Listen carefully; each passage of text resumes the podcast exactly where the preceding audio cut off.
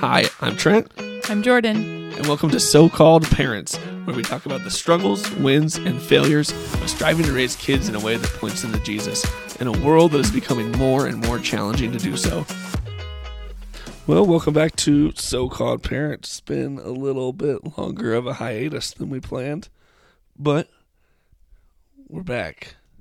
We're back doing another one. And so, you know, life happens and just didn't really... Life was crazy for a little while. I just didn't get anything planned, but here we are now, back with another. We don't even know if anyone's actually listening to know if they even missed us. Yeah, you know, that doesn't matter.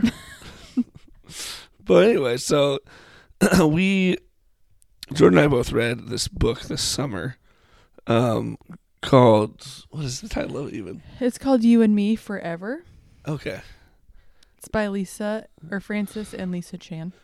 Yes, it's by them, and if you've been in the Christian world for any amount of time, you've heard the name Francis Chan. Yeah, he's pretty intense. Yeah, usually. So, but it was good. We read it and like, oh, this is really good. And then like, man, it'd be good to do it as a small group with our small group because we're all about like the same stages in life, pretty much. You know, we're all roughly the same age. Yeah, we all have kids similar age, like going through similar things. So we've been doing that, like, you know, once a month. We only meet once a month right now because life. Yeah, but it's been good and just going through it, and it's been really challenging. So I kind of thought, why don't we kick it off with just like kind of giving an overview of some of the things that we've been studying in that and that we thought were kind of challenging in that. So we kick it off with a quote that stuck out to me from this book. And they say, here it goes, I guess. If you are a typical couple, a large part of your time and energy goes into building and maintaining a happy family.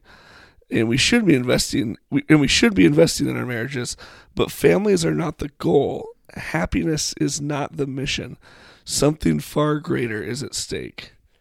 And I remember when I read that the first time, and I thought, wow, that right away was like, I think most people would probably feel that way, like that they're guilty of that being our number one priority. Mm-hmm.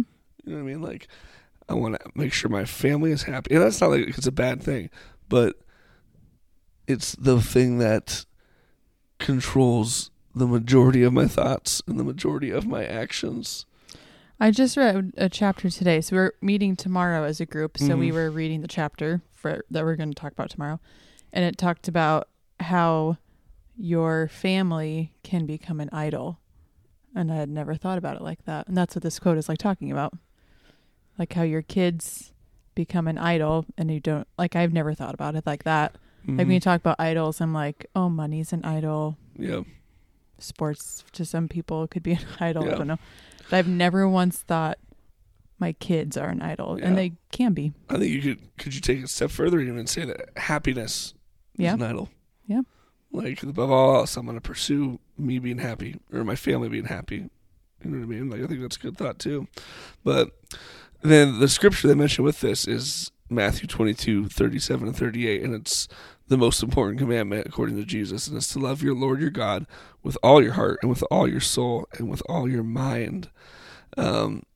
And the point they're making to us is it's not love your family and value your family with all your heart and soul and mind. It's to love the Lord your God with all that, and just to really check, to me, it's like check your priorities, right? Like, and it's easy to say that, but when you really think about what your actions do, like to me, it was pretty convicting. Mm-hmm. Like when we read this summer, I was like, yeah, that's pretty convicting. That's, where does my energy go to? Well, when you read that verse, like love the Lord your God with all your heart and all your soul and with all your mind. Like, that's easy to say, yeah, I do that, or that's what I tried to, you know what I mean? Right. Obviously not perfect. But when I read that verse with the quote you just read from the book, and then I go, I don't think I actually do that. Yeah. I mean, think about where our time goes to kids' activities, to them and their friends, to, you know, providing things for them, to, you know, birthdays, Christmases. Like, I mean... and then compare that to, okay, what amount of time and energy and resources have I put into serving Christ, and how does it compare? Mm-hmm. You know what I mean? So convicting. Kind of going along with that, they mentioned in this in the book, this verse 2, Luke 14:26, says, "If anyone comes to me and does not hate his own father and mother and wife and children and brothers and sisters, even his own life, he cannot be my disciple." And the point that I think Jesus is making there is not that, I mean, literally, you're not literally hating your family, right? Right. But the point is that it should not hold you back from following him. Mm-hmm. Yeah.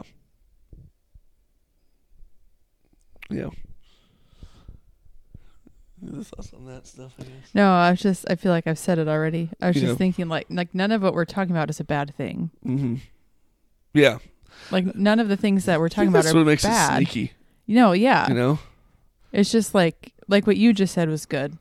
Like, all those things are good things, but it shouldn't be holding you back. Mm-hmm. Or, what's the word I'm looking for? Inhibiting? Is that a word? Yeah. You from, like, growing in your relationship with Christ and making him above all else. Yeah. Yeah. And to me, like, what you just said there, like, that, to me, is kind of the point of this study. Yeah. Right? It's like, nothing, not me and you, not you and the kids, should come before me pursuing God at all costs. And they say that if you do that, you'll find that that's really the key to a happy marriage and a happy family, mm-hmm. anyways, because you'll be doing what you were made to do. Yeah, like we are created to pursue Him wholeheartedly. A major theme in the whole book, and every chapter you read it, it's mm-hmm. the if you have any sort of a problem, it's not like it's if I have a problem with you, between you and me. It's not a you problem. It's a me and God problem. Yeah, exactly. Yes. Yeah, that's well said. Yeah, 100%. Because it's not a God problem. It's a me. You know what I'm saying? Yes, anyway. It's your relationship with God problem. Yes. Yeah, and that's kind of their point. And the point they bring up is kind of goes into the as a nice segue into the next spot here, Jordan, because like when you look at your relationship, like I know when we talked about it in our small group, like one thing that came up when we talked about it was like keeping score in a marriage. Yes, right. Like I think everybody does that. I do. Oh, you keep score big time, and jeez, you're the scoreboard. Wow. Totally. You're the scorekeeper. I mean, yeah. I probably yeah, you've sometimes. Never kept score ever. You're right. You just kept score right now. You just proved it on live. You just proved it on the podcast. You just kept score live. You just had a live scorekeeper moment. Fine. Fine. But I'm the scorekeeper. But anyway, like I think that's common, right? And it's I like this quote, another quote from the book here. It says, "It's one thing to preach the gospel. It's another to display the gospel." And I remember when we talked about it this week, like I'm not called, even in our relationship, to pursue my own happiness, but to have a life of service. Right. And it shouldn't matter if I feel like I've done more than you, or you've done more than me this week for our family. But I love by serving, right? That should mm-hmm. be our goal. Because and then they give you some scripture for this too. John 13:34-35. This is Jesus talking again. "A new commandment I give to you, to love one another just as I have loved you. You are also to love one another." And like, they say, like, how did Jesus love? He served. Mm-hmm. But then, like, the scorekeeping gets in the way of that a lot. Well, it's just so easy to do, and I feel like sometimes I do it without even realizing I'm doing it. Yeah. You know what I mean? Probably, yeah. Like, it's easy to say, like, I don't know, I got the kids up and ready this morning, so Trent can take care of whatever. Yep. Like, and I don't even, like, it doesn't even register to me that that's, like, what I'm thinking, but I am. Yeah. Yeah, and their logic would be, like, okay, when I start doing that, or when you start doing that, or we both start doing that, it's not a I'm mad at you problem. It's a I am out of touch with God problem. Yes. I'm not walking with him. I'm not pursuing him. I'm not, and I just have kind of given into selfish things, right? Because it's like the selfish things would be like, well, I want more time for me. I'm not serving because I love you. I was doing something because it had to be done, and now it's your turn. Yeah, right. Yep. And that's a hard mindset to keep, but I think it's one that, like, that's what we're called to do, right? That's tough. It's just so easy to sit on the couch when I've been doing stuff all day, and it's your turn. Yeah, right?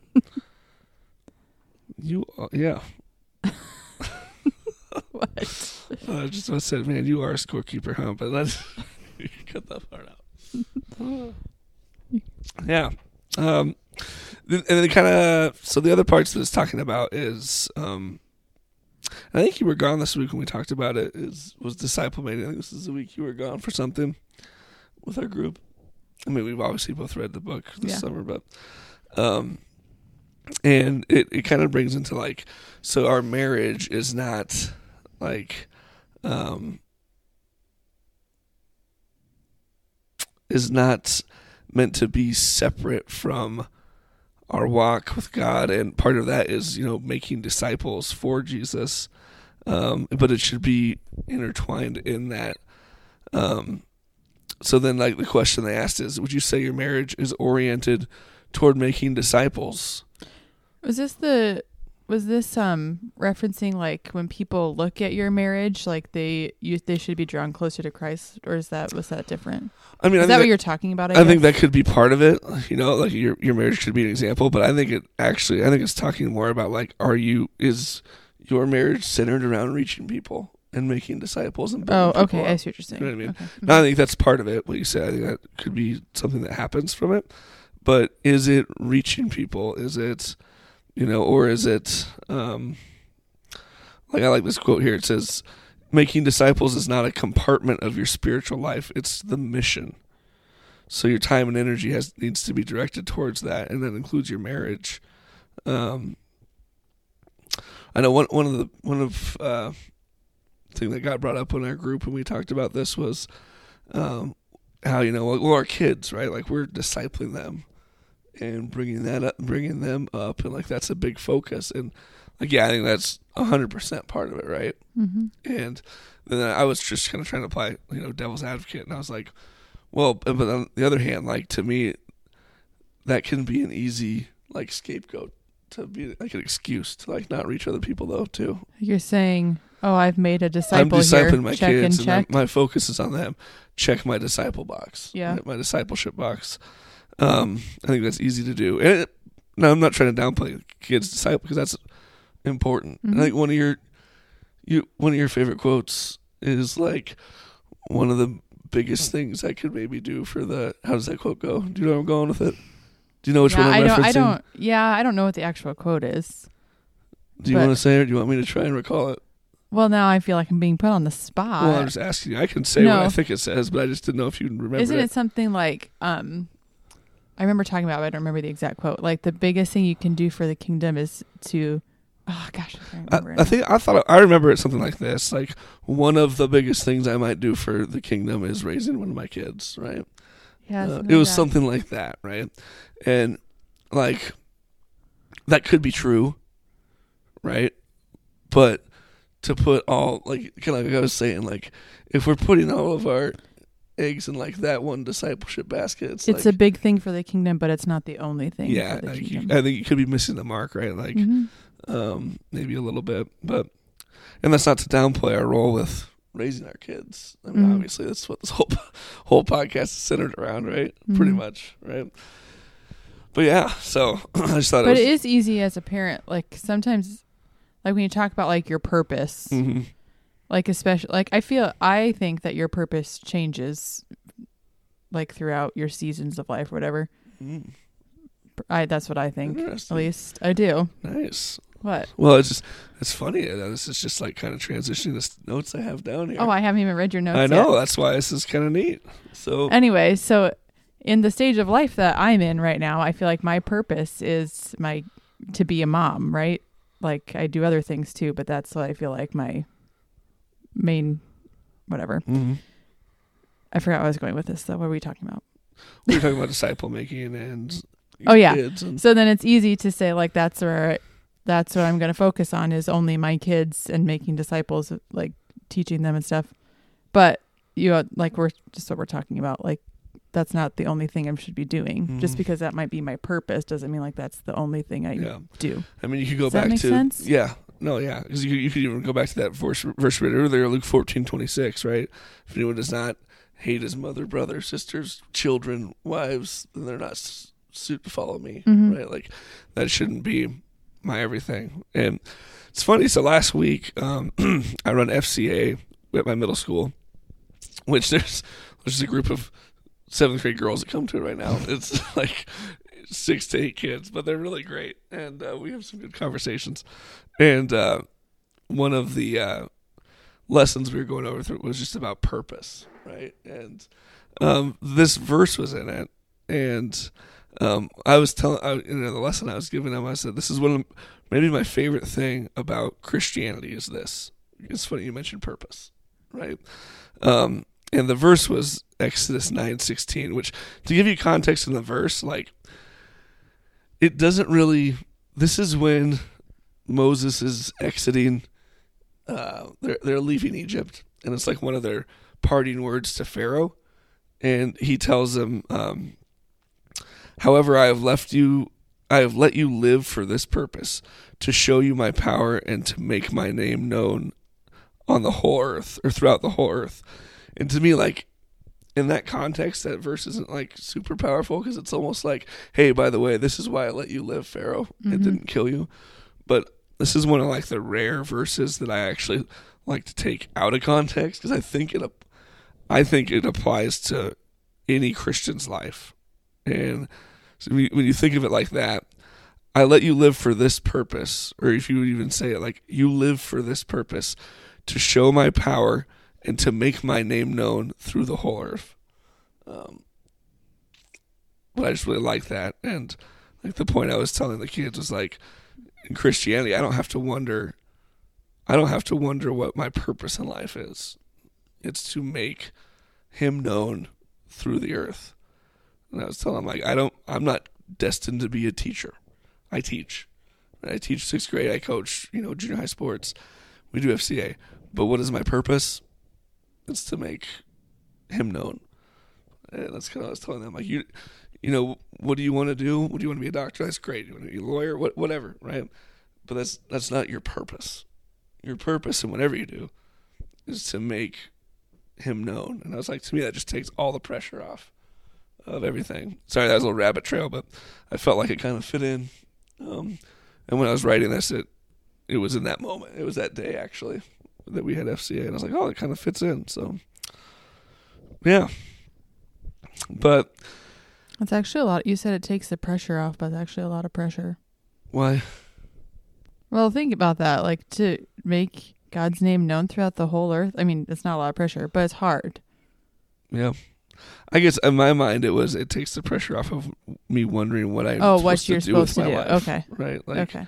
Because to me, that's when you're young and growing up, and it's like, what is my purpose in life, right? Like, okay, I understand what you're saying. Like, you were saying, like, you feel like your purpose changes in life. And what I would say is, no, like, maybe where you spend most of your time changes, and like where your energy and focus goes, but your purpose at the end of the day is to still make Christ known through the earth.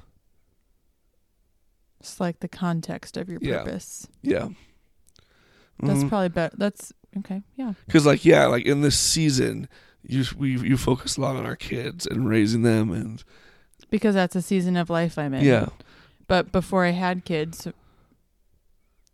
Okay. Yeah. Yeah. But even in this season, like your purpose with them, with people you come into contact with, to me is that, right? Right. So that's what I meant when I like, it takes pressure off of like, okay, you know, wondering what you need to do. But yeah. And kind of the last part that it goes into, we haven't got to yet with our group, but when we read it was, it asked, you know, so is this really best for the kids, right? If you would like shift your mindset to this thinking, which I think is a big shift for people. I mean, it'd be a big shift for us. I think it's a big shift for us, even as like we are Christian human beings that are married to each other. Yeah. But the shift of... So just really shift our mindset this way. We're taking the focus off of our marriage, actually. Like, you're not even really thinking about marriage. Yeah.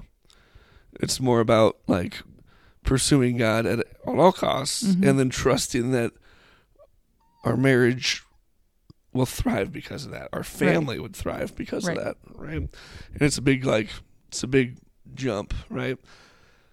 And so the last chapter in the book is, you know, is it what's best for kids? And and again, it's kind of the same thing. It's right. It's like you have to take that leap of faith, and you'll see that you'll watch them thrive. You'll watch them, you know, benefit from it. And I would, you know, it's funny as we were getting ready to do this podcast about this study. I told you this earlier. So I listened to Francis Chan's podcast, and he and his wife the last 2 days have been going through this study. And they haven't gone as in depth, but they just like give a quick overview. Mm-hmm. And but today, as I was walking and listening to this last part of it, he was talking about his kids and like how like the fruit and the just how he's seen it really affect them. So it's kind of cool. So if you're interested, I'd encourage you to check it out. If this has kind of been intriguing to you. But anyway, I'll just read this quote. I thought it was pretty good about, you know, how raising your kids in this kind of mind shift, what it's about. So it says, truly nourishing our children means teaching them to thrive in the real world. And here's the truest reality. God tells us that he is the center of the universe. So then they quote Romans 11:36. From him and through him are all things. He made this world to declare his glory. So we are not doing our kids any favors by lying to them about the nature of the universe.